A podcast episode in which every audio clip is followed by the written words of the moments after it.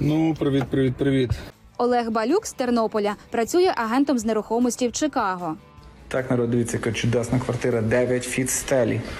Сторіс з машини вже стали його візитною карткою. Там Олег коментує актуальні новини або ж дає рекомендації новоприбулим українцям про життя у США.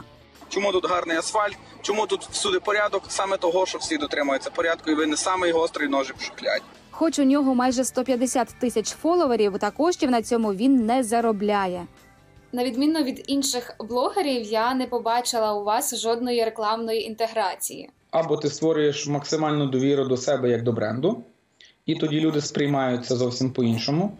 Або вони шукають підтекст, в чому ти зараз блогери стали дуже спритними, і е, ти не знаєш про що йде сторіс, поки де може це підводка до наступної реклами, яка буде післязавтра.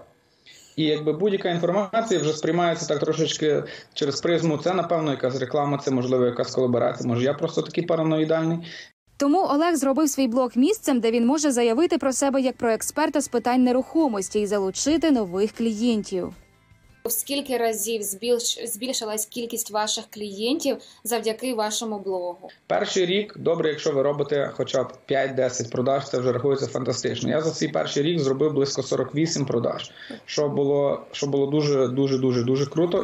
А зі збільшенням клієнтів та підписників зростає і відповідальність за сказане. Якщо я в товаристві своїх колег і ми десь собі гуляємо, граємо гольф, що завгодно робимо, я мушу фільтрувати, що я буду знімати. Дружина мені постійно робить зауваження, що я там може якесь нецензурне слово в мене проскочить в сторіс. Якщо я хочу сказати, я такий думаю, окей, добре, яка є політична обстановка, а що про це можуть подумати ті, що подумають про це інші, а як це загалом виглядає, потім думаю, взагалі не варто це казати.